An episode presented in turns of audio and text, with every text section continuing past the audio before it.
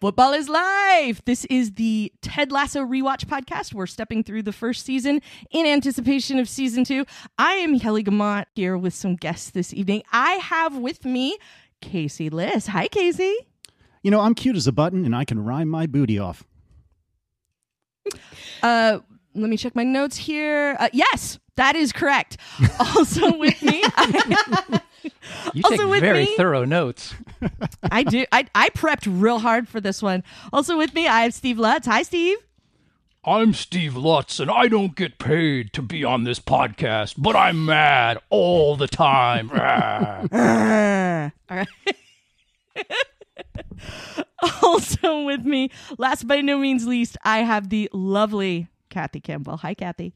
Ooh, I'm lovely. Uh, is my tongue still in my mouth? Because I'm about to hallucinate from all the heat here. You know, I was wondering if I was hallucinating a minute ago, so it's entirely possible. it's all Um, good. as far as I can tell, your tongue's fine. So, Oh, good. Um, we are here to talk about the third episode called Trent Crimm, the Independent.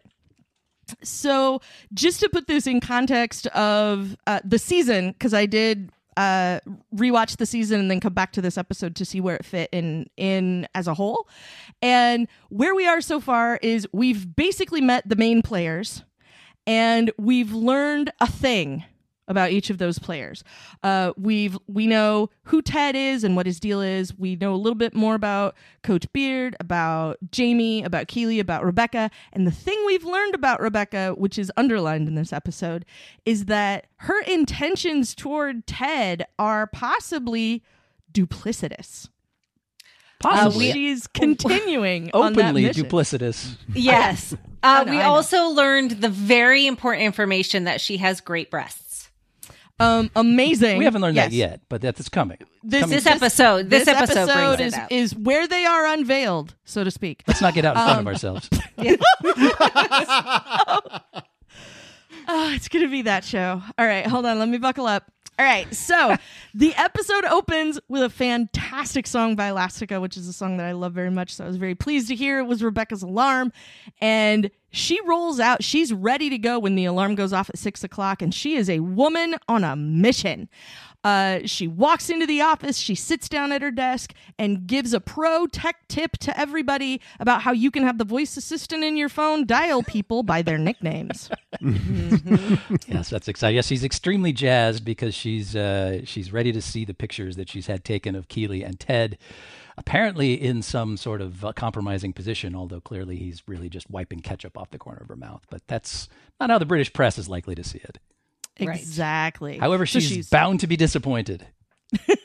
yes. uh, and then she goes uh, prowling through the paper, comes up empty, is very upset about it. And as she's hot on the heels of getting Higgins into the office to write You know, I- this in I don't some think it's fashion. a bad idea at this time to to just say Siri, call shithead, and just see how people's podcast catchers respond to that. that is so mean, Steve, and is very on brand. I appreciate it. Well, Especially since say, that's likely to be bleeped out. So I'm very curious if anybody has somebody whose nickname is bleep on their phone. I did notice she didn't say hey because I'm that nerd, and so I'm like, Oh, She must Well, have just yeah. hit the side Point. button. That's a good point. Oh, and they did it. now. and they did it so that it wouldn't, you know, send everybody's home pods into Because seizures, of course, can you imagine the articles that would be, Yes. especially, I especially absolutely because Siri would reply, "I'm sorry, I don't have anyone by that name in your contacts." or worse, they would just call the person in your mm-hmm. contacts. Or I think that's did where you the articles mean? would come from. Did you mean Stephen something? Lutz? Yeah. Oh, hey, sorry, I didn't mean to call you shithead, but I'm just watching Ted Lasso here. It's it's really Yeah. It was it was I was very amused by it. Um and then uh the thing that that I noticed about the second bit, Ted comes in, sits down, we get like a full concentrated dose of Ted telling a story about a clock in Kansas.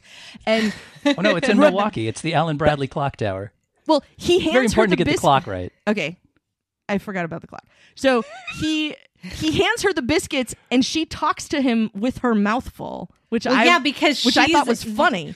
These are crack biscuits. Oh, yeah. These biscuits, she's has had the worst possible morning and is overwhelmed and the only thing that can survive her day is the crack biscuits. Right, and, and the funny th- the funny thing about it is he, he hands her the box and she brings it to her nose and like straight up huffs She the box huffs Yes. the immediately. first. Yep, Yeah. and then sits down to eat them. And it's funny because I, you know, I did a rewatch of the whole series as well, and then rewatched this episode about forty-two times. And it was in one or two of the episodes prior, I think it was just prior, that he had asked her, you know, is there any like food or, or something like that Yeah, it that you know, reminds you brings Yeah, brings you you right something back. that takes you back to fuzzy. your Yep, yep, childhood yep. or whatever. Yeah. And already she's, you know, straight up huffing this box of biscuits, and you can Mm-hmm. tell it's filling that exact role in her. And Mm-hmm. and she just needs that stability and, and that comfort in this time when she's trying to ruin the guy sitting across from her who brought her the biscuits, but that's neither here nor there. But she needs that stability, and it, it was very Mm-hmm. Yeah. subtle and very well done. And I love, but and that's the the sub. I thought it was subtle too that she talks with her mouth full of biscuit because she couldn't wait to be eating one, but she still got to shut him down. And I just thought that was really funny. Um, so I I got a kick out of that bit anyway. So Steve, tell us about this clock. Oh, it's not it's super important. It's just the Allen Bradley Clock Tower in Milwaukee, where Ted got left for three hours and fifty-two minutes, I think. and do you know do why know he how knew long how long it was? was? Because he was looking at the clock. That's a little mystery I, I set up for you. You got it right away. You're sharp. Wow. I'm sharp like that. um, so I just wondered if maybe you'd seen it or something because I had never heard of it before this show, so I didn't. No, no, it just did anything about amuse me that the, the story was specific enough to you know discuss the specific clock tower. And it's Yes. just, I, I I have mean- no idea. It's probably just some you know normal sized clock tower, and he's he's mentioning That's it specifically probably true. because he has now seen Big Ben, and he was very excited about that. Although I'm sure it unlocked some sort of unpleasant memories from his past. But Yeah, But not enough because he still was able to have a like really upbeat, positive story about it. that's true. It's a Ted Lasso way. Yep. That's the lasso way. Uh, so from there, we cut to uh, downstairs, I guess, in this building, and uh, Ted's trying to hash it out with Coach Beard about um, how they're going to stack up against this next team. We find out Coach Beard in the in the latest episode of Coach Beard contains multitudes. We find out he didn't even make it home last night, and I think I love Coach Beard because Yes. he's just low key and like very like I don't know what the word is, but it's not like he's random, but he's like low key fascinating. he's a cipher. Yeah, because I, I love the, his response when Ted's like, "Oh, you stayed out all night," and he's like, "Eh, yeah, it's, you know, it's not a big deal. It's not worth mentioning. Let's It's- just move on." He's the perfect counterpoint to Ted, who will tell you this childhood story of being left at a clock tower randomly because it connects to Big Ben. Whereas Coach Beard, you don't learn anything from him unless he wants you to.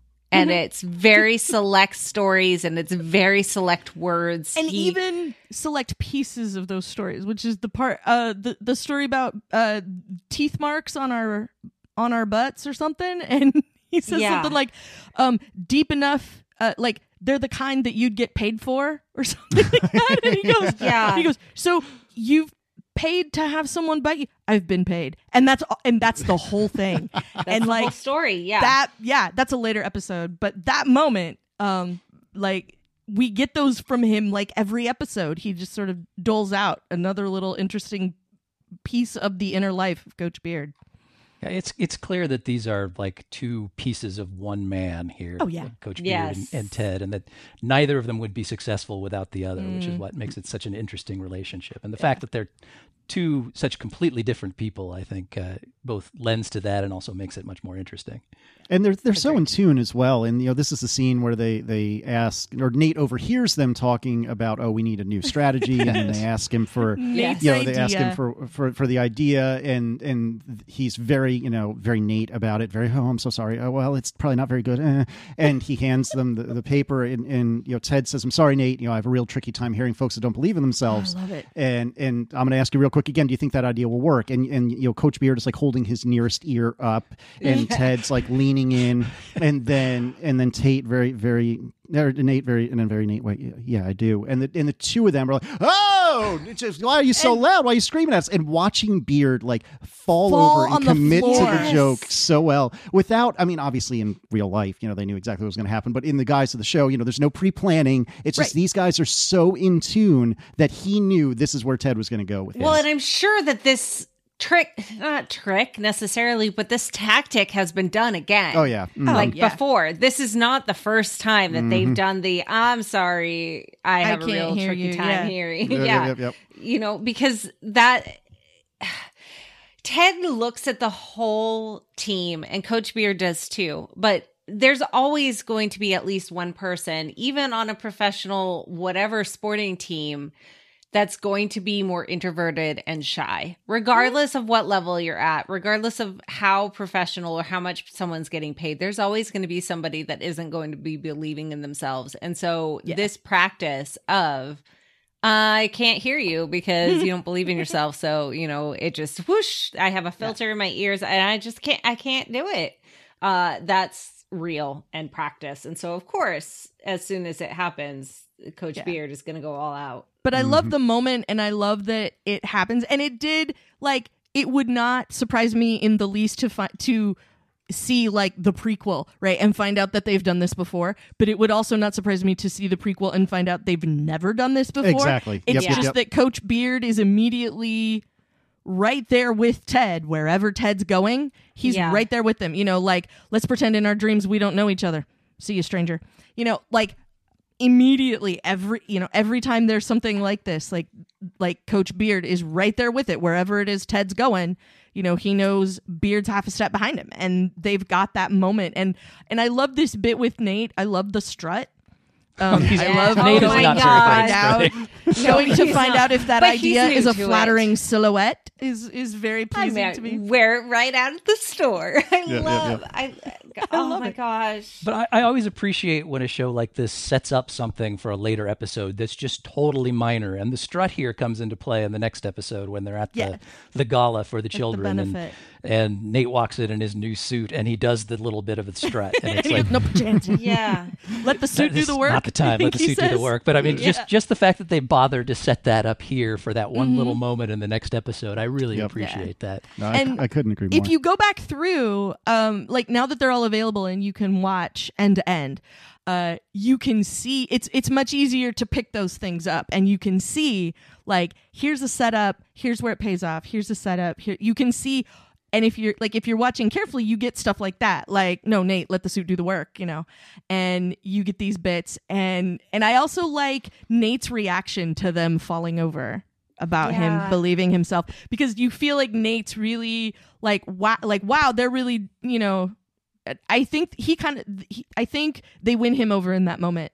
Um he's Well- I don't feel like he was 100% bought in. And then there like you see his face and then they go try it and they're like what do you think Nate and I think but I think that's the moment where he's really like okay I you know I'm in with this or or whatever. I think I think I think Nate that was he was all in and wanted to believe them, but he has been not ruined, but he's been burned before. Yeah. Mm. So he wasn't sure if they were Mhm. serious or if it was just all for show, not Yeah. paying attention. But this going all in and you know, they listened to him and they actually cared what he had to do and wanted Mhm. him to feel positive about what he was providing. And that right there. And then not only did he, did Ted take the, you know, scrap of paper from his pocket and look at it and say it was good, but then was like, let's actually do something with it. And not Mhm. only let's do something with it, but let's say it's really good. And then also tell Trent Crimm from the Independent that it was Nate's idea. Yeah. Like, Yeah. What? Yeah, that you know, I think Yeah. it never occurred to them. It never occurred to either. To, it, I know it never occurred to Ted. It probably never occurred to Coach Beard to give anyone credit for Nate's play except Nate. well, of course. And I, No. Which I also love. Like it never occurs to them to be like, we thought we'd try it, you know, or whatever.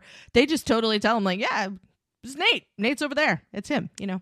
Yeah, I um, really like this Nate scene. was already so shocked that they even remembered his name in the first Yes. episode. So this is just his whole. You could see his mind explode Like, when they actually listen think- to him and they decide they're going to use his play. I think funny. that's what it is: is. Is listening to him like, but he like I think he believes them.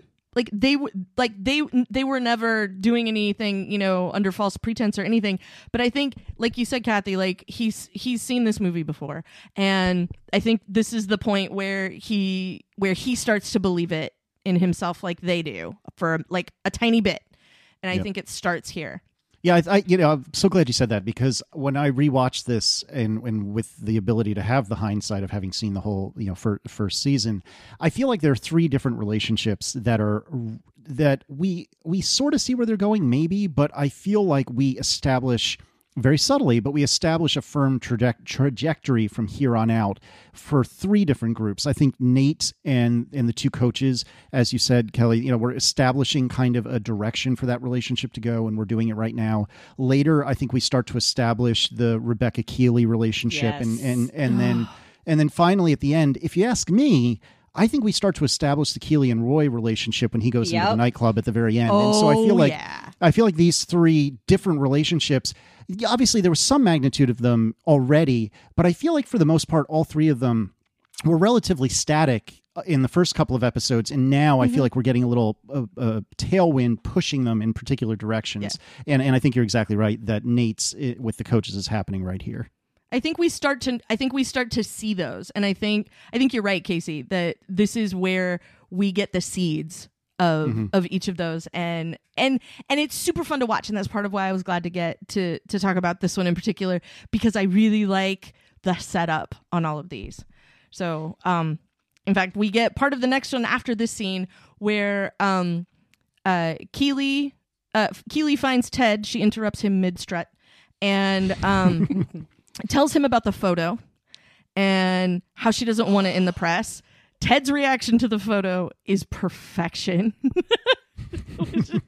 um, a beautiful photo of a woman whose relationship does not define her, which I love. I love. love how supportive he is of this whole situation. Like Yeah.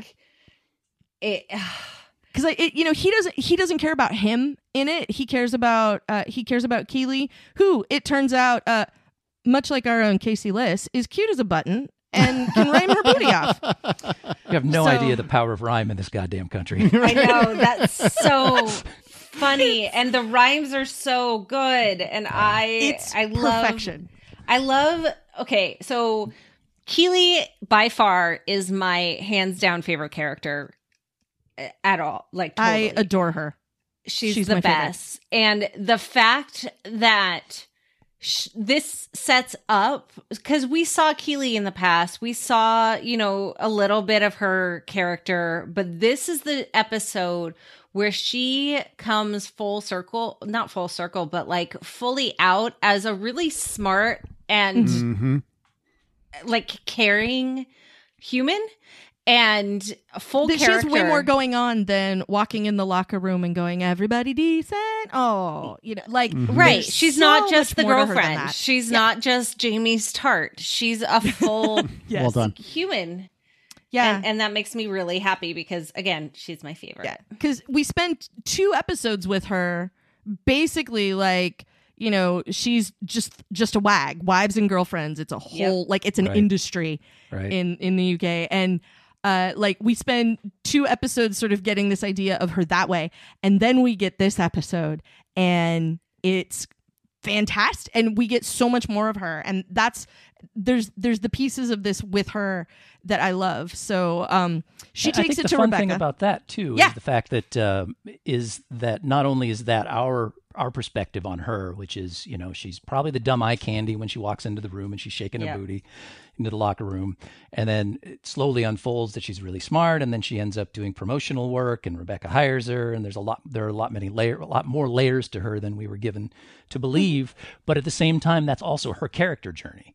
I mean, Yeah. coming into it, she sees herself as dumb eye candy to some extent, as as you know, the girlfriend of the of the dumb uh, Yeah. 23 year old footballer, and that's always been her role. And the fact that she's she's kind of coming into these understandings about herself and how sharp she really is at the same time as we are makes it a lot of fun to kind And- of t- and take that- the journey with her. It's fun to do And- that with her.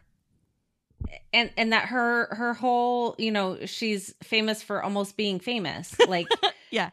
that that as a you know a minor celebrity i'm sure that deeply imprints your worth and what you're able to do and so the fact that rebecca in the future will actually like legitimately hire her Mhm. is has got to be just this mind-blowing and i love i love that journey and how it parallels with so many characters in the show but Mhm. Especially like Nate. Nate gets to be seen as more than just somebody who picks up dirty towels and refills water bottles, and that is really special. Yeah, Yeah, and I love I love doing this with Keeley. Like we get the we get sort of the setup from it here because we see a little bit more of her and kind of who she is, and we get a big bunch of that in the next episode when when her and Rebecca have the conversation in the bathroom. So Yep. uh, I I love it. Um, before that though, uh, Ted thinks, of course, the only thing that they can do with this information about this this picture that's supposed to run in the newspaper tomorrow is go to Rebecca and see what Rebecca can do about it. So they go to her and they go, Rebecca, basically, look at this photo you had taken. What are we going to do about it? Yeah. um, and so uh, Rebecca says, "Well, of course we can. I can fix this. I know a guy. I'll make a call." Uh, they're both very happy to hear this information. Uh, in the process, we discover that um, Higgins is a terrible spy, oh my god. Uh, and really? No burner phone? Come on. What is this, amateur hour? I mean, I did wonder, like, really, like, yeah. So I mean, I, duh. Unless I, I, I, he clearly only follows instructions with very specific guidelines. Doesn't really think outside of the box. I'm sure that Rebecca was just like, "Hey, hire somebody to take this picture, and then mm-hmm. we can send it into the newspaper." And he's like, "Okay." And and and but I that. did. I guess I. I guess I wanted to give him more credit after spending all those years helping Rupert. That maybe he would have picked up a tip or two about being secretive. No, I don't know, you would But, but You would see, hope. I I have uh, met a lot of people like Rupert, and Wow. Rupert is very much the type of person that would micromanage the heck out of any sort of spying and manipulative stuff. And so I don't think that there was any sort of agency that was given to learn how to be a better spy. Okay.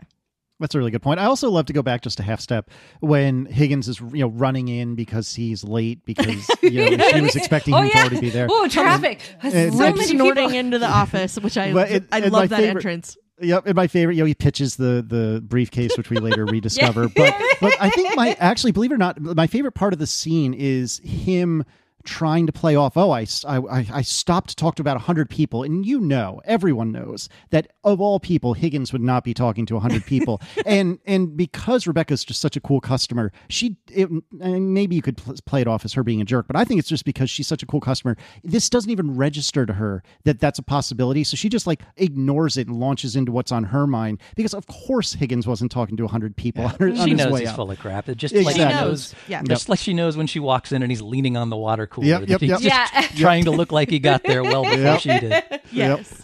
Yeah. Uh, it's so good. Well, and there there's no reason to acknowledge it or identify it because it's not going to change anything. It's not going to do anything. There's no nothing that needs to be done with the fact that obviously he was not just downstairs in his office. So she's just going to get on with her business. But she's Although it's very busy. Really not clear at this point why she's continuing to pay him because he's incompetent at literally everything that she tells him to do. And I mean, That's true. The only thing I can think of is that she's she's just being spiteful and keeping him around so she can whip him whenever she feels like it. I, I think, think- he's a good target, and I think that she. Uh, I think right now she's kind of still in the the the stage where she appreciates that because she can't do it to Rupert, but Well, she's still is taking close enough. revenge against Higgins himself for the, the part Yeah. that he had in sneaking right. Rupert's women. She, So she knows that he, she can make him feel bad about so many different things. But also, I think there's a layer of the fact that she knows him. She knows what buttons to push. She knows what Mhm. information he knows for the most part what But he knows can nothing. do. No, it's true. What's the point? But but she there's still somebody that can do the stupid things kind of well, sort of occasionally. But there there there's not she already has Ted and Coach Beard that she has to try and l- figure out what they're like. And so Yeah. being able to have at least one stable One known quantity. yeah, known quantity. I don't know if I would call him stable necessarily because he's so incompetent. But yeah, there's there's I don't know how much stability is there, but I don't know. I mean, five kids and still married to the same woman after all of that in the tiny house and everything. I don't know. Um so um uh, so Rebecca says she's going to fix all this by making a phone call. And uh, and then we're off to practice or training or whatever. Whatever they call it. Training. Um, we see Nate's tra- we see Nate's play in action and it totally works. Um, and then we're back in the locker room where uh, Colin and Isaac hassle Nate, and this is a thing. side pricks, as they're referred to. I love the dramatic pause before that when he tries to figure out what to call them and, and settles on side pricks, which I thought was funny. Yep. But also, what was interesting to me is that um, Isaac's one of the one of the players whose name we get to know. There aren't we don't get to know everybody on the team, and we get to know Isaac. And the way we are sort of introduced to Isaac is that he's one of the primary Nate hasslers in this whole thing, and Isaac is the one who ends up as the captain at the end of the season. So that I I almost feel like I missed a bunch of that with him the first time through. So um that was just the thing I happened to notice when we were uh, when I was watching it again was to go back because I did I I went uh, full Casey where I watched the season and then I went back and watched this episode again. And uh, that was the thing that I noticed because I had just sort of finished watching um, Roy hand off the armband for captain over to Isaac never stop smashing televisions. And then and then I see this and it's Colin and Isaac who are um, who are giving Nate grief. Uh, Ted comes out and tells everybody that they've got gifts and everybody got a book. Um, uh, in in true Jamie form, uh, Jamie gets a book, realizes it's a book, puts it in the trash. And tosses The Beautiful and the Damned by F. Scott Fitzgerald, which, yes. of course, is a cautionary tale on being too focused on wealth and glory. Imagine I- that. And Right in the Jamie's not trash it interested in goes. reading it. Yeah. I I love how on like obviously this is the character that they've created for the show. So Ted Lasso, of course, would do perfectly chosen books for every team member.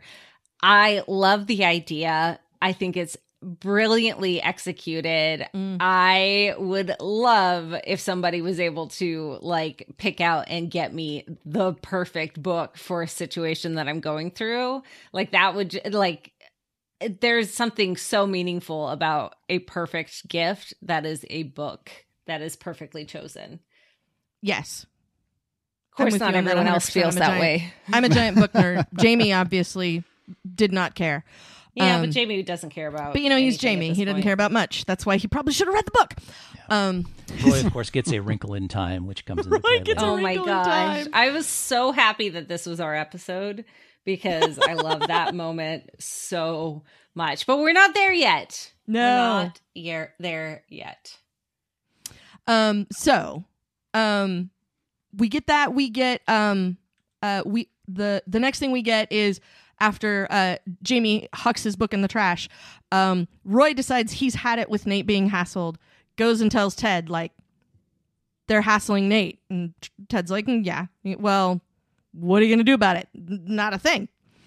Uh, you But know, I am going to tell you this story about little Ronnie Fouch pooping in a Butterfinger wrapper. tell you a terrifying story about a Butterfinger bar, a Butterfinger wrapper. Um, yeah. So, which This this was such a Ted way to do this because he knew he couldn't say, "Oh, hey Roy, you're the captain. You need to go take control of it." Because Roy would be like, mm, "No, no," and so he. I okay. So, t- where are the Ted Lasso training courses where Right. people can learn how to So lead true. teams of any kind? At, like Ted Lasso, like there's some branding and marketing that needs to get in a spin. Come on, Apple, get with it because Oh, I bad for the cows. needs to exist. No, it's so true, and and you know, I love the moment when Roy walks away, and and Ted says to Coach Beard, "He's the one coach. The first domino needs to fall right inside that man's heart." Which Yep. even the phrasing of that sentence, I feel Ugh. like is such a Ted Lasso way of phrasing it. N- not only you know the the the point of what he's saying, but the, the literal words that are chosen, I think, are so Ted Lasso, and it's so perfect. Yeah, the Yes. dom that it's a It domino. seems extremely dangerous. You don't want dominoes in your heart. Try to avoid that if you can. Uh, well, so uh, it sort of works because Roy takes matters into his own own hands, tries to have words with Jamie. Apparently, too many syllables. Jamie checked out in the middle, basically ignored him. Uh, it. Oh no, Jamie knew exactly what Roy was asking, Oh, he did. and Yeah. and and, And And he didn't turns care. around and tells his side pricks to keep it up, if you'll, if you'll pardon the expression.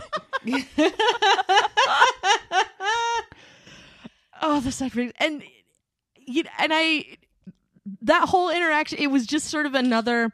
I felt like that was just underlining everything, which I thought was kind of funny. Um, and it was just another point where I found Jamie really frustrating. I mean, I know that's what's supposed to happen, but um, it was it was very and I think this is I think it's because we hadn't had a whole lot of the football portion of the show yet.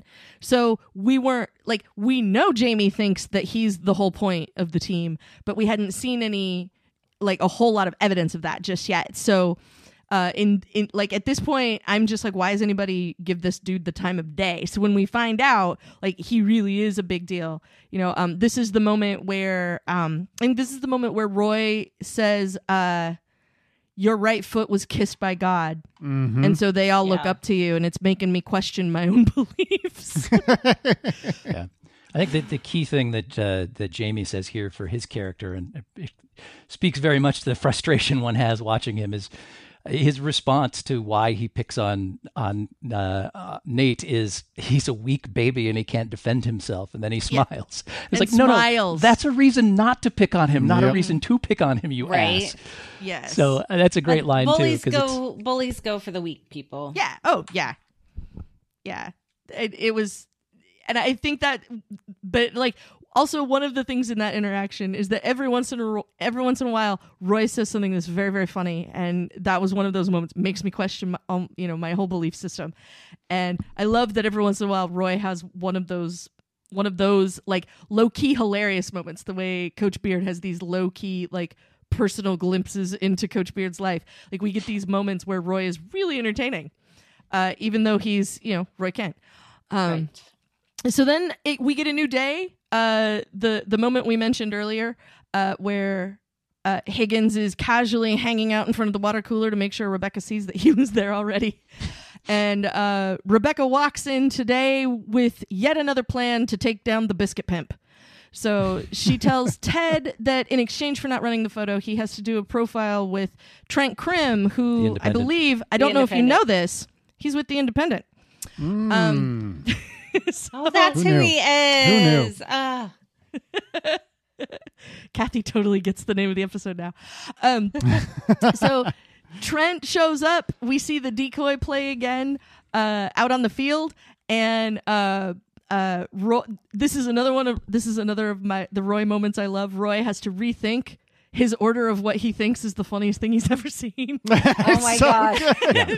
yeah, his whole speech about how it's funnier than Step Brothers. that moment. It's so you know the scene deadpan. where the bunk bed collapses? I used to think that was the funniest thing I'd ever seen, but now I have to completely now- reprioritize my list of funniest things I've ever seen. but now that I've seen that, That's and I great. just The- the- it's the I deadpan delivery that, that just brings it home. It's, it's so yeah, perfect. it's it's Roy's complete deadpan of it, and and how he sounds so serious about having to go and rethink the order, and I I just love it. Um, then we get uh, another low key casual mention. Um, in case you haven't noticed, I'm kind of a sucker for those. Um, Trent discovers that they're taking Trent Crimm, the Independent, uh, discovers that they've taken a, a play from the Kit Man And uh, Ted Lasso name drops G- Gay Talese. I can't deal. It was I had to pause and laugh and laugh and laugh because I was so entertained by that reference in a show about soccer. About I'm sorry about men's soccer. Here we call it soccer and men's soccer. Just sorry. Um, so, uh, so uh, the the Gay Talese reference just cracked me up. For people who don't know, uh, Gay Talese wrote a profile of Frank Sinatra, and it's sort of considered the the standard by which all other profile pieces are measured. And so, for Ted Lasso to know this and then recollect it on the sidelines during the middle of practice in front of a reporter, and to have the you know and to have the whole thing be about you know it, it's going to be an iconic profile because Coach Beard nodded his head that Nate's a good kid, you know, um, just the whole thing was just hilarious to me.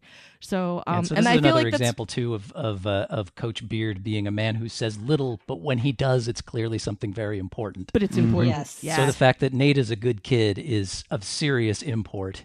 And I mean that's that's all I think mainly a setup for for later when uh, when Beard is forced to inform uh, Ted that he's being an idiot and he needs to try to win from time to time. Right. yeah i there's a- we we we uh did a lot of work i think laying the groundwork to get to that point i feel like Yeah. that was a that was a well paved path right to I mean, we have yeah, to win This, sh- this show is just fantastic at paving the right paths. So it's it's good and solid, you know, paved stones. It's not deeply rutted where you're bored on the road. it's just a right. Okay, there's I'm- no I'm- soft gravel in this show that's what Yeah. Yeah. yeah. I also Yes, loved in this scene, you know, and I feel like Ted Lasso as a series does this very well.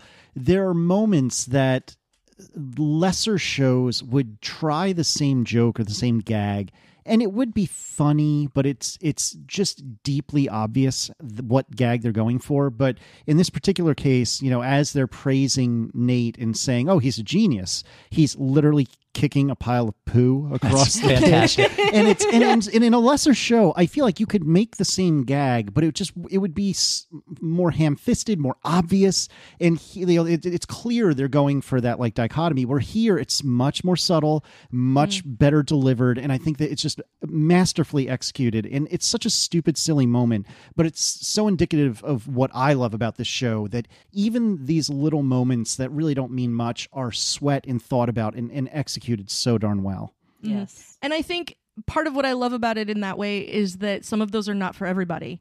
Like, Mm-hmm. um, I had to pause the episode and explain to Mr. Kelly why the gay Talese thing was funny. Um, just like Yeah, you, you know, just explained it to me, so I yeah appreciate same that. same oh Yeah. No, thank you for doing that work. okay. So uh because i was a i i was a, a a high schooler who desperately wanted one thing in life and that was to be a journalist and i wanted to go write profiles like that for magazines. So i read that many times. I i wanted to someday write something that was one percent as good as that profile. That was like my life goal when I was in high school. And and so that was like the only thing I wanted. So when they make that joke, and it's not for like it's a joke that's not for everybody. They don't expect everyone to get it.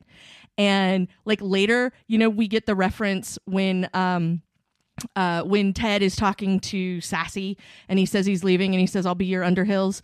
And that deep, deep Fletch reference, like again, not for not something everybody's gonna get, but for people who get it, it's just delightful.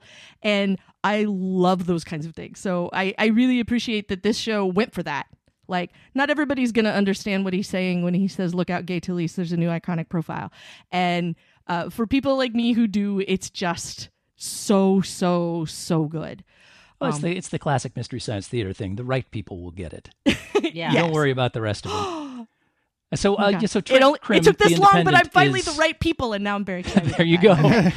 yeah, so Trent Crimm, the Independent, is is obviously aghast that the Kit Man is coming up with plays for Oh, a professional horrified. football team. Yes. Um, and it's it's worth noting, I think, that roughly a quarter of this episode consists entirely of shots of Trent Crimm, the Independent, uh, looking sidelong at Ted with just a quizzical half smile on his that face. look And I think what's great so about that is it's it's not entirely clear because Trent Crimm is a colossal prick and always has been, and, and that comes through. we have that uh, on excellent absolutely authority by the clearly. way So it's not at all clear whether he's being unexpectedly charmed in those moments, because it kind of looks like he is, or he's just cynical enough to smile at the thought of how he's going to twist the knife into Ted later when he writes his profile. Yeah, I think that's totally what that look is. Is like, oh, this is going to be so easy. Mm-hmm. This because will go that's down his- on your permanent record. Yeah, that's that's what he's known for. That's the attitude that he brings for everything and there's no way that just allowing to have a Kitman's play would charm him enough to be, "Oh, I'm charmed right now." Right. Like Oh yeah. that uh, or the and especially the reaction from coach beard and, and all of that like it's it's laying the groundwork but that was definitely a oh my gosh this is going to be super easy and then it obviously turns out to be but it's the same expression the entire time, which I think is sort of the master, like the pro move with that, is that he he makes that same he has that same expression on his face. Yeah. Uh, like the whole time, you know, like you said, Steve, it's like 25% of the episode is him with that expression on his face. But at first, I think you're right. Like, oh, you know, I'm writing that down, you know, and then, but then it becomes like, okay, like I actually kind of, I kind of, you know, because he has that look at the very, very end when he says, um, and he says, "I really enjoyed getting to spend time with you today," and he says, "You really, mean that, don't you?" Don't you? Yeah. Yeah, Yeah, I think it's a bit of a mix, and it might even be more charm than than cynicism. Because I mean, when he's being cynical, like when he actually outright says to Ted, "That's a quote I might use about him saying that he's not concerned too much with wins and losses." I don't care so much. Yeah, He he just comes right out and tells you if you're if you're going to get uh, Yeah. roasted over the coals, you know. So. But it's it's just it's fun because every time he does that, it's like you know maybe he's uh, maybe he's really start, starting to see Ted as what he is, or maybe he's just real excited to get to that keyboard. could be either way yeah, you never really know. Uh, right after this, we have one of my favorite scenes in the entire series where uh, Keeley and Roy face off in the parking lot. Mm-hmm. Uh, topless so Roy good. and Keeley face off in the Oh parking my lot. gosh. I feel like that's an important piece of this. Um, very very key point to uh, make there we we have some real uh, character development here where we find out exactly how good and how bad Keeley and Roy are at impressions. Um, Which is Pretty good, actually. is just delightful. Uh, we also learned some very important uh, things that Roy does not need a phone and a And a watch. watch, which is probably my favorite line in this. Didn't your girlfriend, so- your last girlfriend, steal your Rolex and sell it for drug For money? drug money. So, I don't need a phone and a And a watch. watch. It's fantastic. No, the way that Keeley just just plays Roy Oh, so man. well, this entire scene is so unbelievably perfect and so j- just just incredibly charming. And you know, I think Kathy you had said earlier that that she's your favorite character in the series, and Yes. and I I don't know that she's my favorite, but especially upon rewatching this, I realized that she carries much more of this show than I initially gave her credit for, and is so darned incredible and perfect throughout so much of it. And especially with her going back and forth with Roy and pushing his buttons and him just not even realizing it at first. It, it it's so so good. And and also, you know, to his Roy's credit, he does eventually realize it. Yeah, Am I yeah, making yeah. you mad right now? And he says, no. Looks like he's about to explode. The Yep. mo- And- that and- moment. Yeah. It's so good, and his it's as good as his impression of Ted Lasso is bad. It was hilarious, but it was a very bad impression. well and so i love funny. that this adds other layers to keeley um and how smart keeley is because Oh, yeah. clearly so she's been a wag many times she's been in this s- scenario she is not phased by shirtless footballers she's Oh, yeah. not she can handle Admittedly, you can't always that. tell when Roy's wearing a shirt or not. that's true That- that's a very From the good front, point thank it's you difficult to he also seems to have a headband on most of the time. He's a very hirsute fellow, is what I'm saying. Yes, yes, for Yes. sure.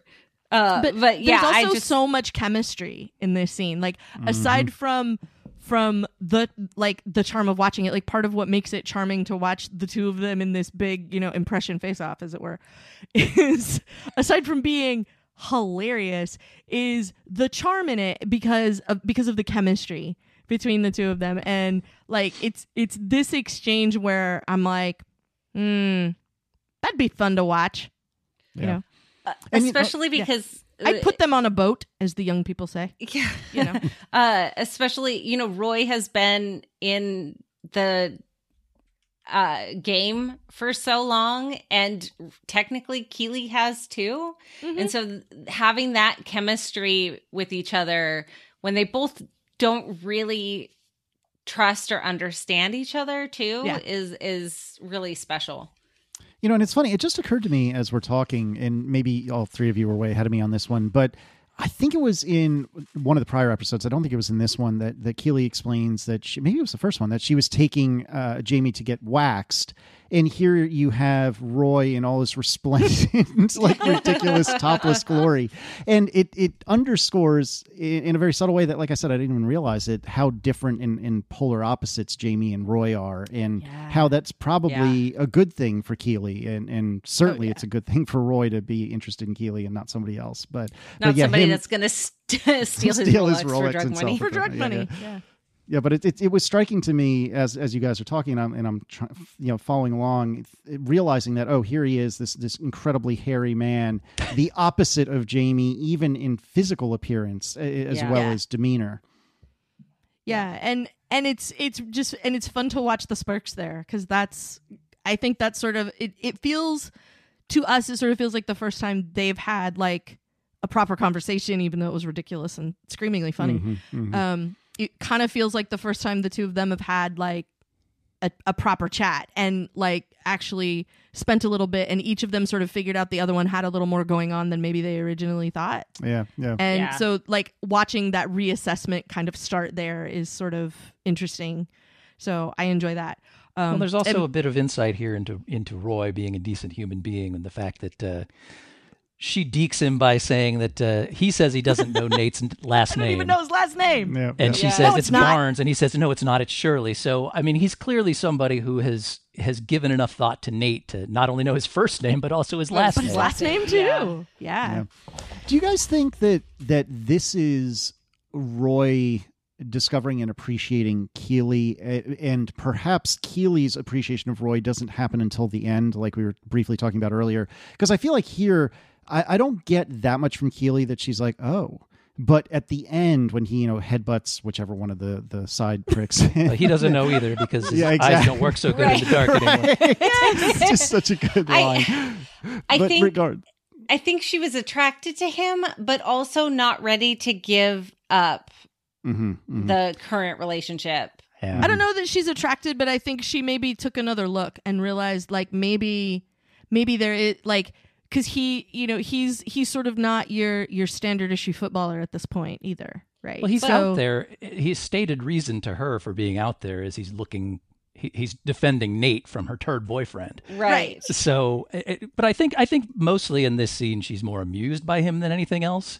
Yeah. Uh, in that scene where he Yeah, comes in and actually actually you know pays off with action on his words and headbutts Colin. Right. Uh, I mean, That's she's the moment instantly when she when she's instantly really gets aroused her in that attention. scene, and you can see Yeah. it in her face. Yep, Yeah. exactly, He exactly. gets- he definitely gets her attention there. But I think I think she maybe noticed him in this moment. Like they have this conversation and she's like, I can push all your buttons, and then she does, you know, and and they have this little chat. And I think I think they both reassess each other, whether or not it's it's oh hello, you know, is a very different thing. Because I think, like you guys said, I think that happens later.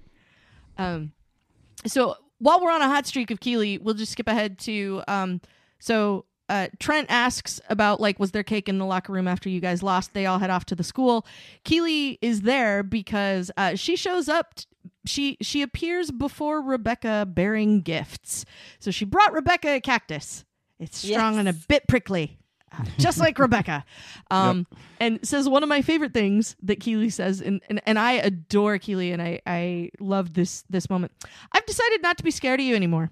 And I love that. It's such a delightful so much. declaration. Um, and then they have this really terror, like it's a sucky conversation that they have to have it, but I really love that they have it about how the press never, the press is never mean to men. When there's Yeah. a w- like when people split up or whatever and the two of them are just sort of discussing the state of things rebecca casually mentions her very specific example of something that would never happen to a dude um Well, it's it's a it's a critical conversation because it, Yes. it alerts Rebecca to the fact that what she's just tried to do to Keeley is the same thing that she's been going through with Rupert, yeah Yeah. and somehow she completely missed that in her in her rage and her desire for revenge.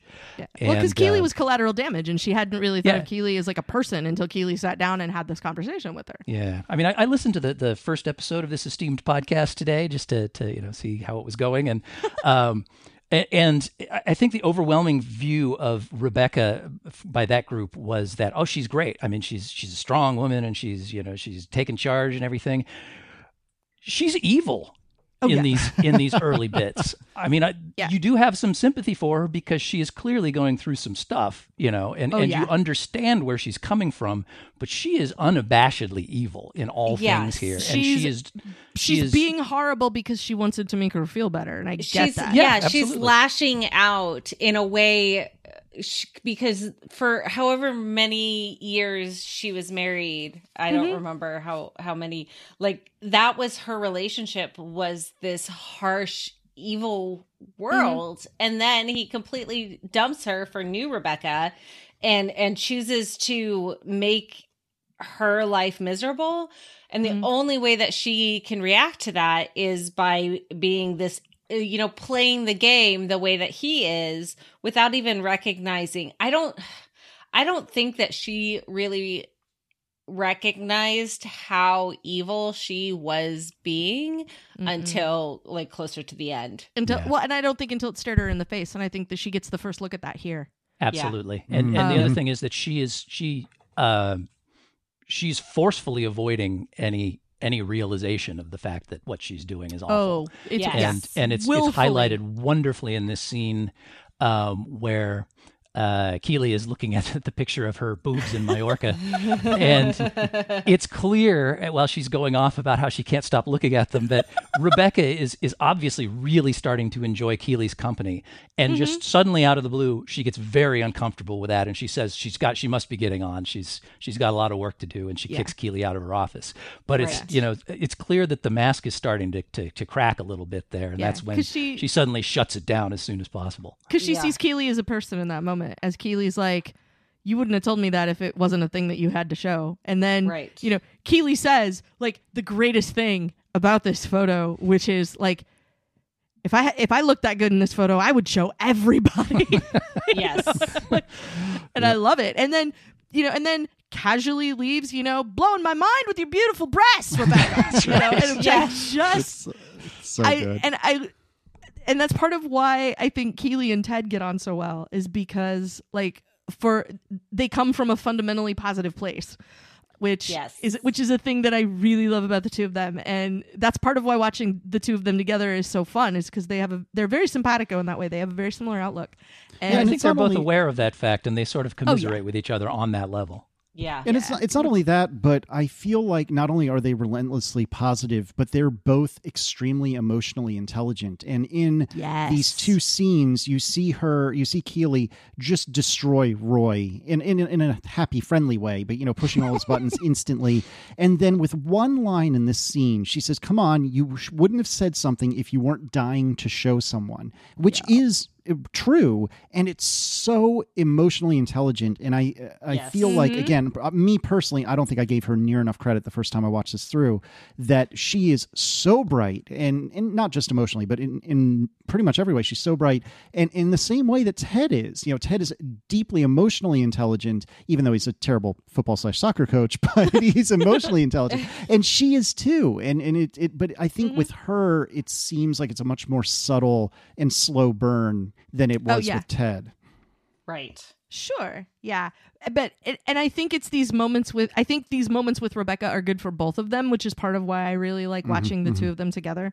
Uh, so when they go to Liverpool collectively, um, that like the the interaction between the two of them there is part of what I love about that episode is the dy- the dynamic there as as it thaws, as Rebecca gets it together, as Keeley continues to sort of grow up, you know, um, and and all of that is is pretty great. Um, so in a in a bit of physical comedy, uh, we move on to um, Trent Crimm, head and shoulders above a sea of school children. Yes, coincidentally, they have an appearance appearance at Roy's niece's school scheduled for the day that he's doing that profile, Pure yes, and which Oh. Trent Crimm, the Independent, acerbically notes, which I, I love. It was so funny. It's just and and by the way, like for the record, I think we can all agree, Phoebe is so cute it hurts a little.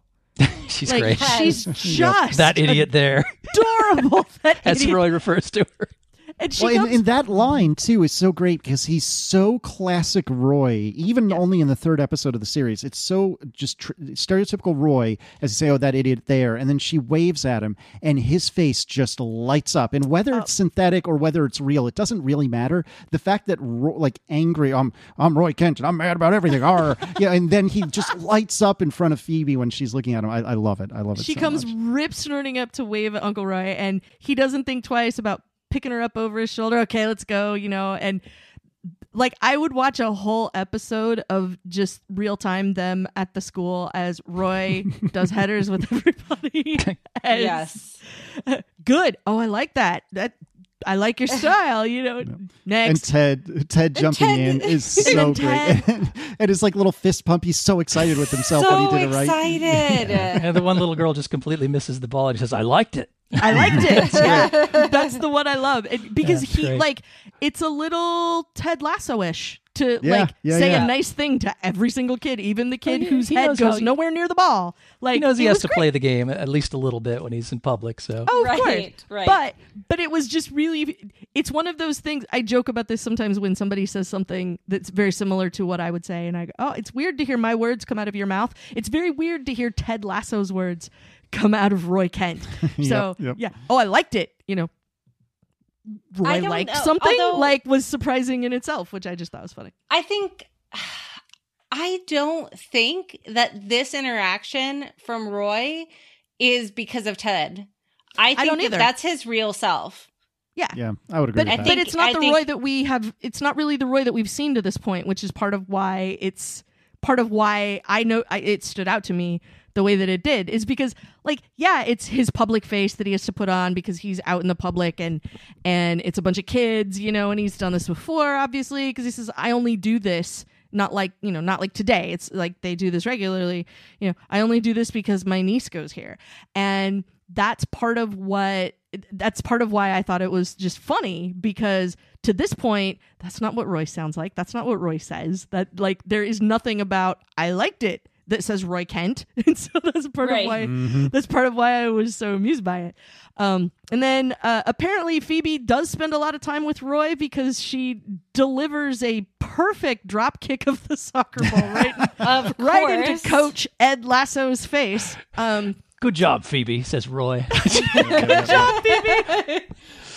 Because It was a nice kick. Ro- it was a great kick yeah Of course, but obviously, Roy he's saying gives- a bit more with that statement. Yeah, oh yeah yeah. Yeah. And then of course Roy is super upset about the book.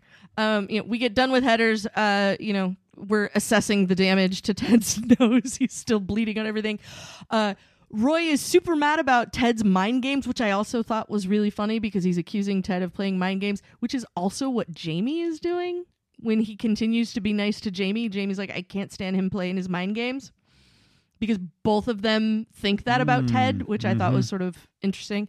Again, like Casey, you know, when you go through the whole season and then come back and watch this one and see how it all fits in with the rest of it, like you've just you've just finished watching two episodes of Jamie talking about how he can't get over Ted Lasso's mind games and Ted was, you know, horrible for that.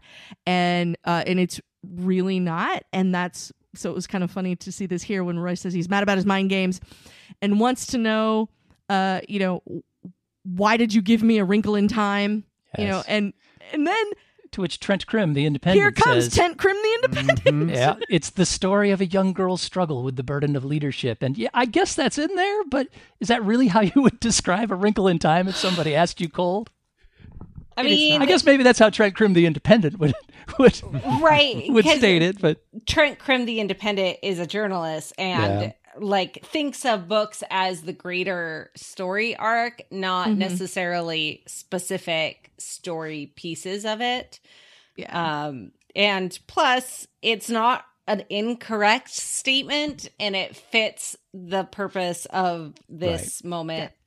Well, the whole purpose of it is to lead into the next exchange, which is, "Am I supposed to be the little girl?" And Yeah. Ted I'd says, sure like you "I'd to like be." you to be," which is great. Which is could be taken so many ways. well, it's, it's obviously meant to be taken that way because we're talking about a big I- tough man here who Yes. clearly would be Yep. just concerned it's- about that side of it, Yeah. It's fantastic. or at least has to Um, appear to be. So we're done at the school. Uh, we head off to have Indian food. This is also, by the way, where Oh. Roy drops that Trent is a colossal prick and always has been, which is It always has been because And he I- is. I mean, there's no doubt that Trent Crimm, the Independent, is a colossal prick. He's- None. None everything whatsoever. about him says this. Yes. Yes. And of course, Roy would be very familiar with Trent Crimm, the Independent's uh, Oh, journalism No doubt. Yes. history. As his Oh, career yeah. is winding down, I'm sure they go the way back. Of much of much of Trent Crimm's The Independence poison verbiage. pen. Yes. Yes. So we end up off at Indian food. Um, we get another sort of Ted Lasso moment where Ted introduces Ollie to Trent Crimm, the Independent, Mm-hmm. and says, "Congrats, you both just met a cool person." I love that bit so much. And I also love that, of course, Trent would actually go to the restaurant of that he was invited to. Like, Yeah. And I also like that it's it's made clear, like because Ollie sort of mentions it, right, and and says like, you know, I invite everybody that that rides in my car or whatever he says, you know, and Trent's like. Oh, I see. Like, oh, I see what's happening here, right? And then, you know, make it for us like we're family. Um, oh, gosh. which he So- says, so bad. and That may not be the wisest move. and then confesses I've never eaten Indian food before. Um, right. Trent Crimm, the Independent's face, too, when Yes. he orders to make it like family, is just like, Yes. you know that Trent Crimm, the Independent, kn- knows what, uh, how spicy He Indian knows. food he is. He knows what what Ted has signed them both up for, and Yeah. is sort of concerned.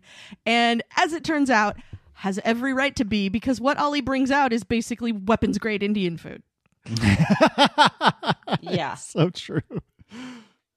The, the the emotions, the tears in this the story- emotional journey of eating the four bites of food.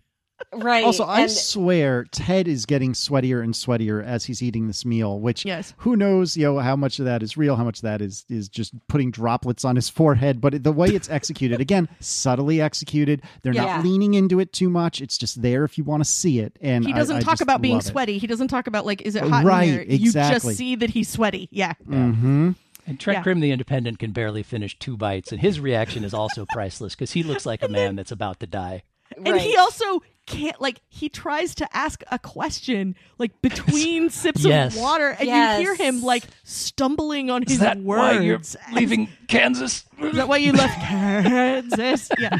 yeah and and ted's reactions too you can tell he is fighting through it just as hard as trent Yep. crimm the mm-hmm. independent is but he by golly it would be so rude of him to not eat the food that was we can't provided look bad. no Yeah. in front of his uh, father-in-law like yeah it, it's so it's so ted it's so flawlessly executed it's such a beautiful scene especially when ollie asks how it is and tell your father-in-law it's perfect, dad he says it's perfect yeah, yeah, like yeah. that's so wonderful and sweet and Yeah. i can just uh, visualize Because what's the important to. Ted, intestines be damned, Ted is gonna make Ollie's day. Right. Yeah. Yeah. And that's That's a good I- way of putting it.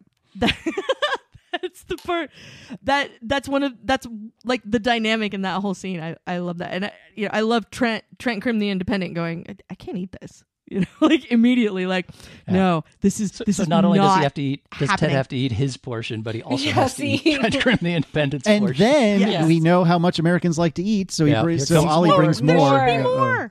yeah Oh, golly, it, uh, Oh you know, and it's funny. We were talking earlier. You know, when does when does Trent Crimm, the Independent, really change and, and become a bit of a Ted Lasso fan? And obviously, you don't know, but you know, when when they first sit down, he does the breaking of the non or whatever it is, and says, you know, let the battle Let begin. battle commence. Yeah, Yeah. and and uh, he says to Ted, seemingly you know very fired up, you know what you're doing is irresponsible. Like at this point, we're certainly led to believe, and I, I think it's genuine that he still thinks that this is all BS, that that that this is terrible, and it's not until he goes and really you know thinks about the events of the day, which is happening off camera, uh, that that he decides, oh, actually, Ted, you know, it is kind of a mistake, and he is a disaster, but nevertheless, he's not a bad guy, and we we can all be excited for him. I think the tide for him starts to change at the right before he leaves when Ted Yeah, agreed. says, "I really appreciate you. I really, I really enjoyed getting to hang out with you today." And Trent Crimm, the Independent, looks him in the eye and says, "You really mean that, don't you?" Ted's like, Yeah. "Yeah." He Ted, notices I absolutely. he he realizes that this is not just an act, hmm that this is actually how he is and This is, is his actually Ted. personality. Yeah, this isn't this isn't Ted putting something on for Trent Crimm, the Independent. That's not that's not what's happening. You know, I because think we get he's the been sort of is it coincidental? his way into Trent Is- Crimm's heart all along. The Independent, by the way. Um, well, yes, but this is I- this is clearly the capper when he's but I think he that's yeah. says well. I he think enjoys that's the spending time moment with him. where I think that's the moment where it sinks in with Trent Crimm, the Independent, that he that this is legit. This is absolutely who he is. None of this was for show. This is just you spent a day with Ted. It happened to be a ta- a day where you had to go off to the to the grade school, but you know none of those interactions with the people in the community none of those interactions with the people on the team none of those interactions in the indian restaurant would have been any different if trent crimm the independent hadn't been there and i think Yep. that moment is when he is is because he never really like asks ted do you know are you, are you really saying this for you know are you really saying this because you mean it are you know are you telling me the truth is that really what you want me to think or anything like that like he never questions any of it until the very end when he says you really mean that don't you Yeah. and Yeah. I don't and think he Ted gets told does. very often that people enjoy his presence because people Right. generally yes do yes Yeah. I, I- I i believe there are uh, not many members of the trent crimm the independent fan club so Yeah. i think that might be also i think that might be part of it is like ted legitimately enjoyed his company and you know and he maybe that's unusual for him too who knows. So as sweet as this scene is, this is the one part of the of the episode that comes off as a bit maybe a little too exaggerated to me. I mean, obviously these characters are all exaggerated to the What? degree, but um, when when Ted gives his little, you know, for me, success is not about the wins and losses; it's about helping these young fellas be the best versions of themselves. Speech. yeah I mean, that's that's a fine speech if you're coaching a little league team. right. It's an absurdly naive thing to say if you've literally been hired for the purpose of being a professional uh, coach whose who is job is specifically professionals to help that team win matches. Yeah. I mean, maybe maybe that attitude played at Division Two Wichita or whatever, but I strongly doubt it. And I mean, if he wasn't Yeah. there specifically to fail, that speech alone would be enough to get him fired, and and I think rightly so. Mm-hmm. Um, you know, it's it's it's just it comes off as almost more naive than I can believe, even from Ted. Yeah. Um, yeah you know, it, it, it- that I'm sure opinions vary on that, but I, and and to the show's credit, I think he actually does get kind of backslapped for this later when when Beard points out that you know, no, Yeah. you're here to you coach a Beard professional football team. yeah You know, you're not you're not you're not a boy uh, uh, Cub Scout leader. You are here Right. to win Yeah. games. So you know, it's it's. It, it's just a little on the silly side for me, but I, I still love it because it's treacly and I like treacly. I, I'm a sucker for that sort of thing, so I'm I'm with you on that 100. percent Well, and I think too, it actually allows Ted to have a little bit of character growth because he is so used to, you know, let's have fun. And, you know, Yeah. as long as everyone's having fun, then that's, you know, success. Right. And, and he can get away with that at college level even because they're not paid. yeah. and it's so, still, like he could be paid to be the coach, Wink. but the players aren't being paid. I know. I I tried to pronounce the air quotes around paid. I may have not gotten it quite right. yeah. yeah and and theory. so i i like i like that part it f- does feel very heavy handed and it does feel very cheesy is the wrong word but i it, It it doesn't ring quite as true. I think. It's a sweet mean, I speech. Yeah. I I suppose find it that's hard to true. believe that Trent Crimm, even if he's being won over by Ted, The Independent? wouldn't completely. Sorry, Trent Crimm, the Independent. I'm sorry, I didn't mean Trent Crimm, the other guy, not the Independent. I meant Trent Crimm, the Independent. I find it hard to believe that, as cynical as he is, he wouldn't excoriate Ted in his piece, regardless of how nice he thought he was. Right, right. Just for that, but it's fine. It's But- you know, well- it's, it's sweet. and Trent Crimm, the Independent, read the script and knew what Sure. he's supposed to write. Knew what was no. supposed to happen. He'll get his rude awakening eventually. But before Right, we find out what Trent Crimm, the Independent, actually wrote in the Independent, um, we get a brief moment where uh, Roy is reading A Wrinkle in Time to Phoebe on her bed with her little twinkly lights Yes. around it. And for someone who is- is dead set against this book, he's gotten through most of it very quickly. right? very very quickly. yeah, this is almost the end, and because he's a very good uncle, and he'll do whatever he can for his niece. And yes, he's been reading to her for like six hours. Forever Yeah. since the minute they got home from from, From school. school. Yeah. Uh, so he, they get to the end of the book. It has to be me. It's so cute. Uh, uh, he drops Roy- an F bomb immediately. Roy Well, and- squares.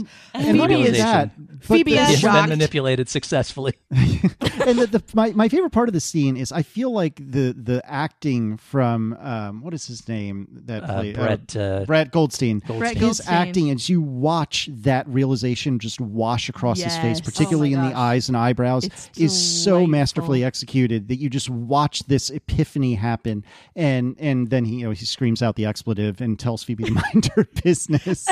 it's very well Which is done. my. F- I love that. and then he comes back and kisses her on the forehead and says, "Be good." Be good. Be good. Yeah. I love it. So she's, you know, she is of course surprised. Points out to him that that's a bad word. I And don't think he that tells she her was to- surprised.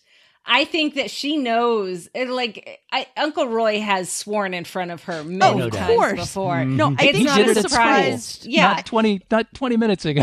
It's it's more of a I am going to make sure that my Uncle Roy is the best human possible, so I am going to remind him that that is a bad word. I and think anyone it was volume that surprised her. I think is what it was because he was very loud. Uh, anyone anyone that has uh, been around a child this age knows They that know. The, the the the swear word is not the surprise. It's the power that you have as a kid to be able to tell an adult that that's a naughty word that you're Right. not allowed Yeah. to say. Yep, yep, yep. yeah. Um, they're still the cutest. Phoebe is so adorable. Oh, um, gosh, I and love I, but I love that he's sitting on the bed next to her, like her head is resting on his arm as he finishes reading finishes reading the book. You can sort of and he imagine tells him her, helping her string up those Christmas lights on her on her. "Oh, you bed know he did. Um, he bought them.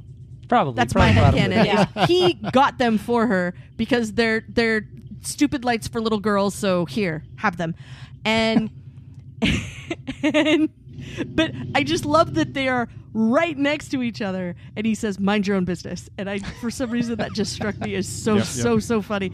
And then he gets up off the bed, leaves, walks back, tells her to be good, gives her a kiss on the head. They're the cutest. I love it so much. Gotta They go make us- headbutt somebody now. yes, it's exactly right. this this relationship is very reminds me so much of my brother and uh, my kid like the two of them together this is mm-hmm. it. Like he when avi was little he would constantly like make her try and kick him and then be like oh that's a terrible kick. Here let me do this again. He's like six four shaved head, goatee, and he, uh, with a tiny little person. Just the the oh, I'm a big tough uncle, but here, let me like protect actually you. pretty good impression. And thanks, I've been working on it. Ah. um, but let me buy you this frilly dress with a hoop skirt for Christmas that I found mm. at Goodwill and I picked out and brought for you because I knew mm. that it would be perfect for you. Like that, that it. I it, yes, this is spot on reaction. It's and the cutest. relationship, and I and I love it so much. Yeah. Also, the same thing where he basically like barks at her when they're at the school and it's time to leave, and he goes, "Baby," and he sticks out his hand and waits for her to take it. Yep. Yep. Right, and like that, like every one of the moments with the two of them, they're they're the best. I love them so much. I love later when um, uh, Keeley introduces her to Zeppelin, which made me very happy. Yes. in the fantastic house that I that's like I would love to live in Keeley's home. Her, that's her a house. whole wow, other conversation. Yeah, it's a different story. Uh, we will do the interiors of Ted Lasso podcast after season two is aired. Um, so, uh, we get to the the end of the episode where uh, Higgins has has laid hands on an advance copy of this Trent Crimm the Independent hit piece, and he starts reading it to Rebecca over the phone as we see Ted out in the community, and uh, there's a, a little curly-headed blonde boy who was one of the kids at the school who says, "How's your nose, coach?" And He's the one really whose soccer ball he bled on previously. Yeah. Yep, yep. Yeah, don't use it to clone me. It was yeah. He and he he says hello to him and you know shakes his mom's hand. It's a very cute little interaction as he's just sort of out in the world. And then eventually, uh, Trent's voice takes over and he continues to uh, sort of read this profile as Roy shows up at the club, headbutts Colin, uh, points out Keeley that Jamie is clearly such a child. aroused by it. Yes. Yeah, there's two Uh, great reactions here. There's there's Keeley who sees the headbutt and either the violence or the righteous justice clearly has made her extremely extremely excited. Just the look on her face is enough to tell you. And then the other is when he he uh, when Roy drinks the vanilla vodka, looks right at Jamie Tart and says, "Such a child." Such a child. And the reaction, the look on Jamie Tart's face is just so crestfallen because as we Yep, learn in the next episode, he grew up idolizing this guy. And even though they're at odds constantly in the locker room, that's like being stabbed in the heart.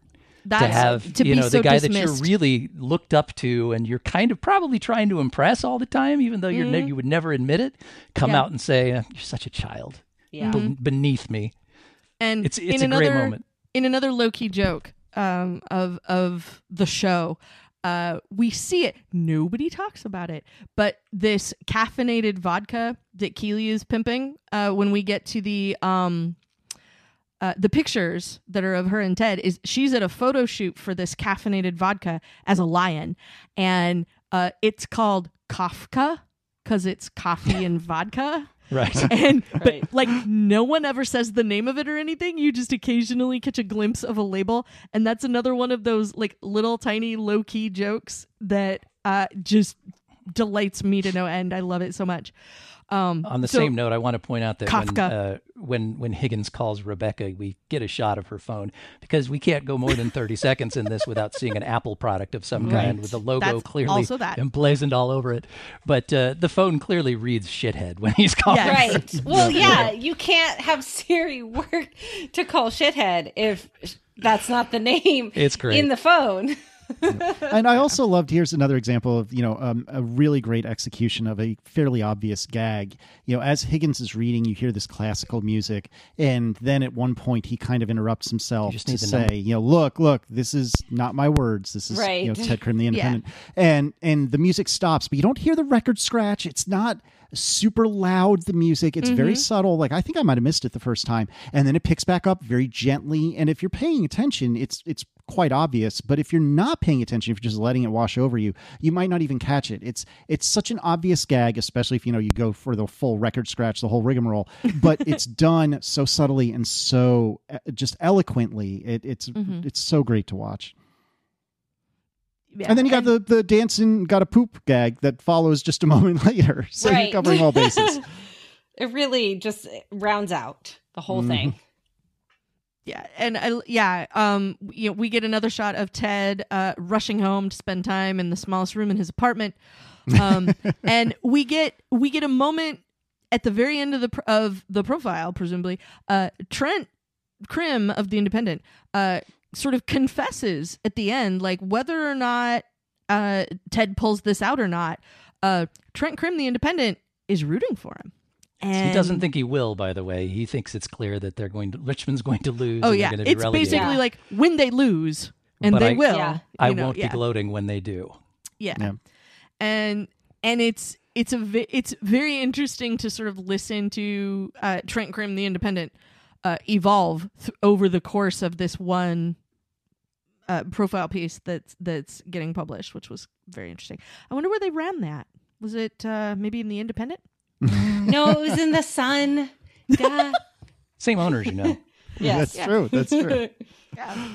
Uh, so uh, overall, what I love about this episode is um, that there's a lot of setup in it. I mean, I love a good payoff. Don't get me wrong, but I really like watching setup happen, and I feel like this is an episode where we get we get a lot a lot more character setup because like we sort of have to meet everybody in the first couple. I think that's where the setup is going on in those first two episodes, and this is the wheels finally kind of grinding into motion slowly. Right. We don't have to meet anybody anymore because we know who everybody is. And so now we start getting to see how things advance and how Yeah. how stuff changes, the new things we learn about everybody. And that's what I really like about this episode is that this is sort of where where you know the plot gets underway and starts to actually move and we don't have to keep meeting people and all that kind of stuff. And so that's that's one of the things that i really like about this episode is those those standout things that continue to stand out because they're the start of stuff that we get in the rest of the episodes of season one Yeah, I couldn't Yeah. agree with you more. That that we're we're finally setting this train down the tracks. Eh, well, I say finally as though it was a slog in the first two episodes. It, it wasn't. It was delightful, but but uh, nevertheless, I feel like now is when the, the train is really leaving the station, and and we're really starting to see where this show is going in in, a, in a way that I don't know that w- we could before, or you know perhaps especially in my case anyway. I assumed you know oh it's obvious that uh, that Rebecca and Ted are going to hook up at some point. Like that's the way these, these shows work, and obviously that's not what ends up happening, or certainly not yet anyway. And and so now we're starting to see okay where is this show going? You know, and and we're seeing it now, and it's it's just delightful to watch. yeah this is where we get a lot of lefts i think um Mm, because because all the things you thought were going to happen or um the the ex- expectations that you had of certain things that were going to happen like this is where we find out like Keeley is not in fact two dimensional. She has a third dimension. This is where we find out like maybe Roy does have a little bit more going on. Maybe he is a tiny bit self-aware about himself. Uh maybe you know and and we find out a little more about Ted. We find out a little bit more about Coach Beard. We find out a little bit more about um about Nate as Nate finds it out about himself. And Yeah. this is where like this is where those things start to go like and we start to get some of those things and find out like oh like that character you know the wag that showed up in the first two episodes is not the char- is not who we're actually getting out of this show and you know uh who roy is is not who we thought we were getting uh, you know who Trent Crimm the Independent is by the end of it, you know, is not quite who we thought it would be, uh, and He and is all a of colossal those prick, though. I mean, there's no doubt. to be fair Right. there's no there's no doubting that um but yeah he doesn't he doesn't end up taking that out on ted at least in the in the piece He's a gets- colossal prick, but at least he recognizes and acknowledges humanity. Yeah. Um, I think, I think, you know. I think Trent Crimm, the Independent, writes a lot of pieces that are just really having to be scathing. He's kind of the, um, oh my god, what American Idol, the douchebag. What's his name? simon Simon, Simon Cowell. Yeah, he's the Simon Cowell of the Independent of the, The newspapers. Yeah, he he. This this is his job. This is what he's hired Yeah. to do because he's clearly so much more intelligent than anyone else. Why Mm-hmm. would he not be In fact, he signed on to the position, and it was announced as we're looking for a colossal prick. I mean, right? he's kind of locked in at that point. Yeah, yeah and i kind of i sort of thought he he seemed a little backed into a corner by that you know like i think that's why i think he sounds to me he sounds surprised when he says you really mean, mean that when when ted says he enjoyed spending the day with him. And i think uh because he's been that guy for so long that uh it was novel to him that somebody didn't treat him that way because Ted doesn't know him. Ted doesn't know who he is. Ted just Oh, takes him at face value. I think he's still that guy. I mean, he's, he's enormously totally full of that himself. guy. This is this is no, a I brief don't expect moment. he's gonna. No, This no, is a brief no, no, no. moment outside of his comfort zone, but no, I think I'm he's, not saying And- he's. I'm not and saying he's going to be a better guy at the end of this after having Right. spent the day with Ted Lasso. But I which think is he why it's finds so it hilarious novel. to see him like ensconced amongst the school children at the school Right. appearance. Right. That's why I love it. And I, but I think, I think he had a novel moment Sure. with Ted Lasso of like, you really do mean that because Ted Lasso hasn't been reading this guy taking down people in the Independent for however many hundreds of years. Yeah, he's but been he doing it. knows the type of personality that Ted i- that uh Trent Crimm the Independent is. Sh- Oh, he, yeah. he was introduced to him, and I think what this really does is is it showcases how innately good Ted is at the very base level that this is actually his personality. It's not uh uh Yeah. fake It's and genuine. yeah, genuine. Thank you. And Yeah. it it also helps set up for the moment when he does become uh when he breaks a little bit eh, from emotional heaviness. It it allows him it allows the audience to follow along and see, "Oh, this is really really Ted. This is this is hi- who he is as a person."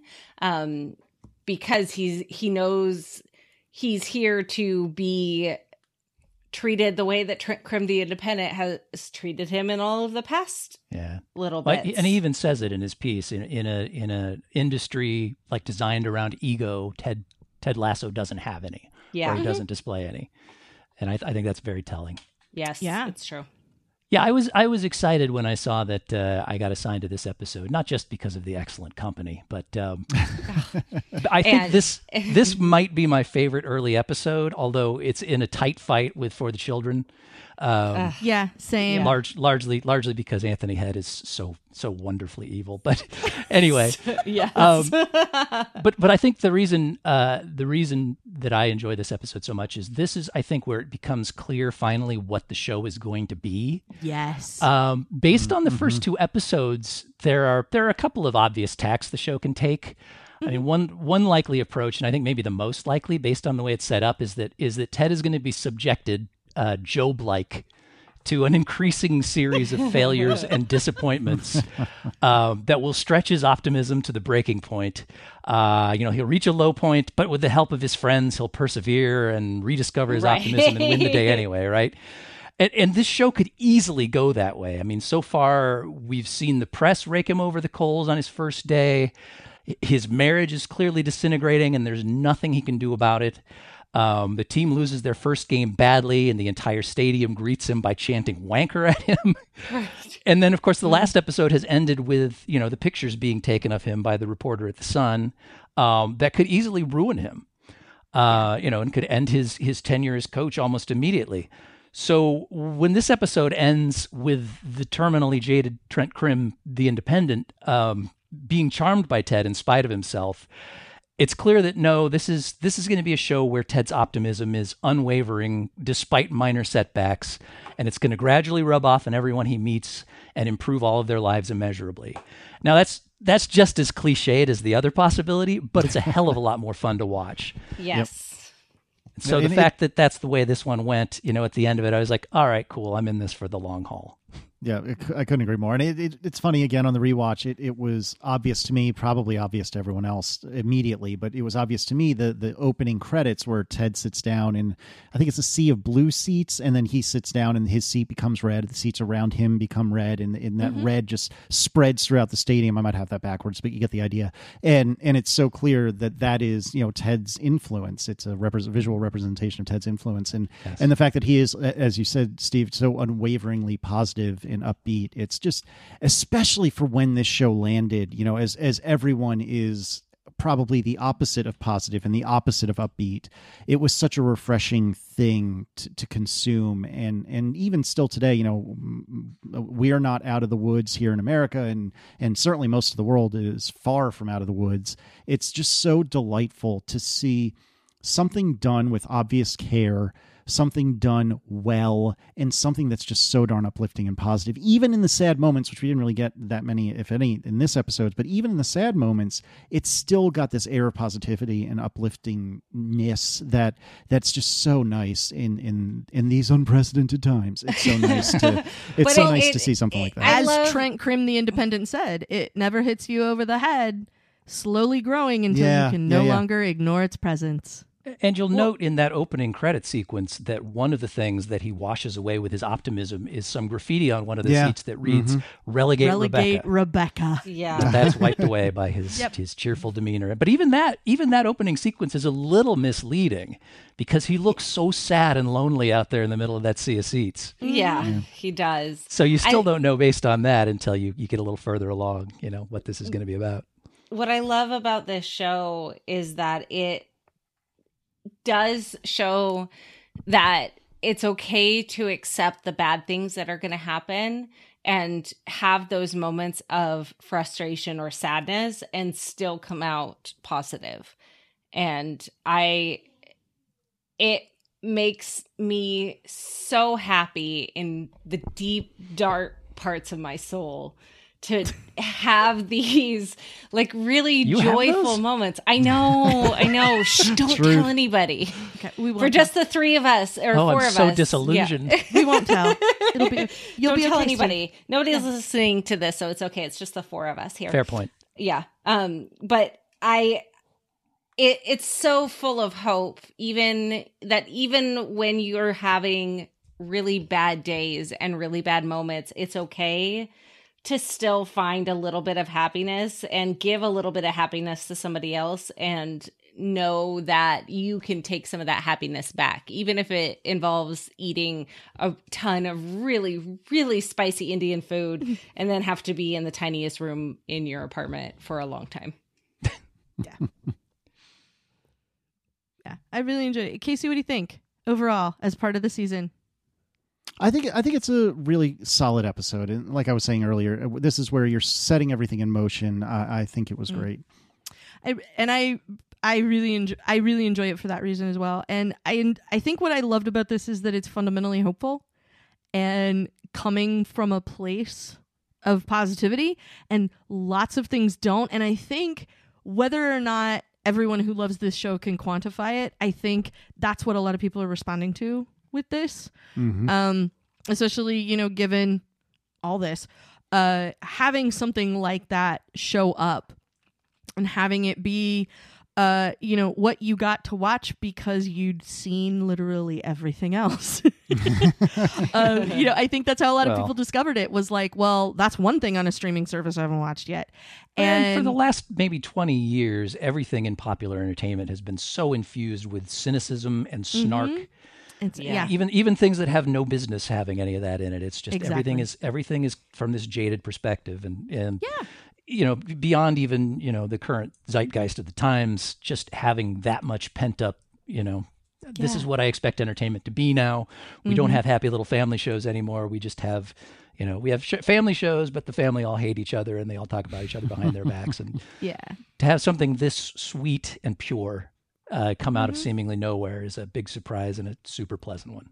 and yet it's not it's not a you know kids cartoon where oh haha Right. the flowers didn't bloom this year like there's still Aw. some serious issues going on and there's still some some mean people that aren't that are villains but not we get to see some of the humanity in the villains which which Mm-hmm. well in most of them um not all because rupert's still just a oh no he's the worst Yeah. um You got to have at least one irredeemable guy. Right Yeah. but even the, you know the villains that are kind of set up for the show end Mm-hmm. up showing their humanity and there there's something really special about that and and full of hope and it Yep. could not have come out at a better time you know i think if this show had come out um earlier or if it had been released under different circumstances the main character of the show would have been rupert it wouldn't have been ted yeah, you know, you're probably right about that.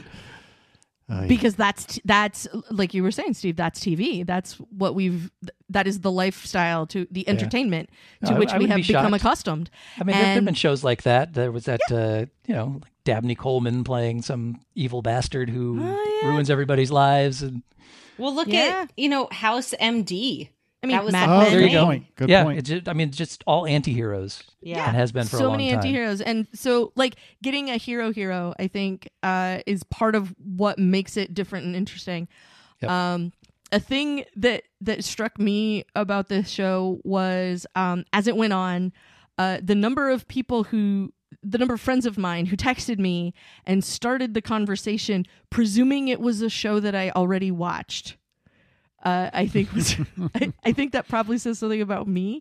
Um, that it was because they were like, I just I know you're watching this because it's going to be something you very much enjoy, and I thought that was kind of funny that uh, more than one person was like, okay, we need to talk about Ted Lasso, and I know you're watching it, so here you go. I haven't felt this compelled to evangelize for a show in a very, very long Yeah. time. yeah Yep, Same. Agreed. it's it's also really nice that this was it an Apple uh TV Plus original. Oh, really? I hadn't noticed. I know, I know. Surprise! I don't know if you know. And yes, I don't know if you um, noticed that not one of those iPhones was in a case. Right. Because it makes me really nervous. um but it made it so great because as time went on because so okay so first off the fact that it was apple tv plus original or what i, I, I think that's the official name let's throw Yeah. some more pro max plus plus um it, it it's hard to say oh hey you need to go out and get this uh streaming service but so often people would say, Hey, I just got a new phone, or Hey, I just got a new computer, and I have a free year of Apple TV Plus. Go what should I watch? and I would immediately say, Watch Ted Lasso and hit enter. And then I would say, and also then go through watch Mythic Quest, watch Dickinson, what you know, all and list out other other things, but Ted Lasso received its own little commentary there Yes. and and the stars and all of that push. And so Mm-hmm. I I think Apple I don't know if they expected this uh I like to think they didn't because I should be able to buy all kinds of Ted Lasso branded items and I cannot. And for a Mhm. company that Coach Beard has body pillow or oh don't Oh, even no. tempt me, little Steve. squeezable plush Nate you can carry around with you. yes. Okay.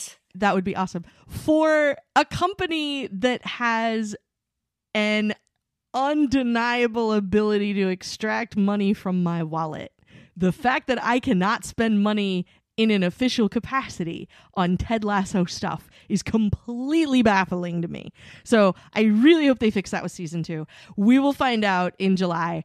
Um, I'm looking very much forward to it, and I'm looking forward to getting to talk to all of you about it too. So, uh, Casey, as always, uh, I say as always, like we've done any podcast before ever in the history of the internet.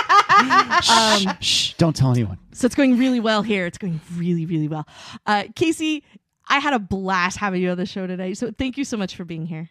You know, I felt that one in my penis. Oh, you took mine. How dare you? How dare you?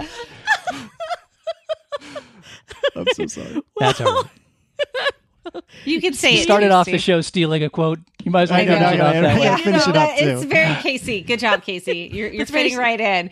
All You right. have Casey. I like you- that you sniped that out of out yeah, you sniped like a true draft. Yep, yes, I do what in, I have to in do. true incomparable panelist fashion. You you snipe somebody's pick right before they could pick it. So let's see what he's got instead. Steve Let's thank you for being here. Yeah, uh, thank you for having me. Um, I apologize. I don't know which one of you I nutted because I don't see so well at night anymore. Such a child. Definitely All a right. step down from what I had planned. sorry. I'm sorry. um, I have enjoyed very much hosting everybody. Um, I am Kelly Guimont, and I am here to say that though I think it's possible Ted Lasso will fail here, I won't gloat when it happens because I can't help but root for him. Also with me tonight, Kathy Campbell. I'm going to first off thank you everyone for letting me be come here to play. Uh, and then I, my ending quote in true fashion is going to be both the first word and the last word stated in this episode, which is fuck. it is bookended by fucks, isn't it? Yes, It is. Yes. There's the I hadn't even right realized. by There's Rebecca. In fact, Rebecca. I love it. fucks. They're both Rebecca. Yeah. Good night, everybody.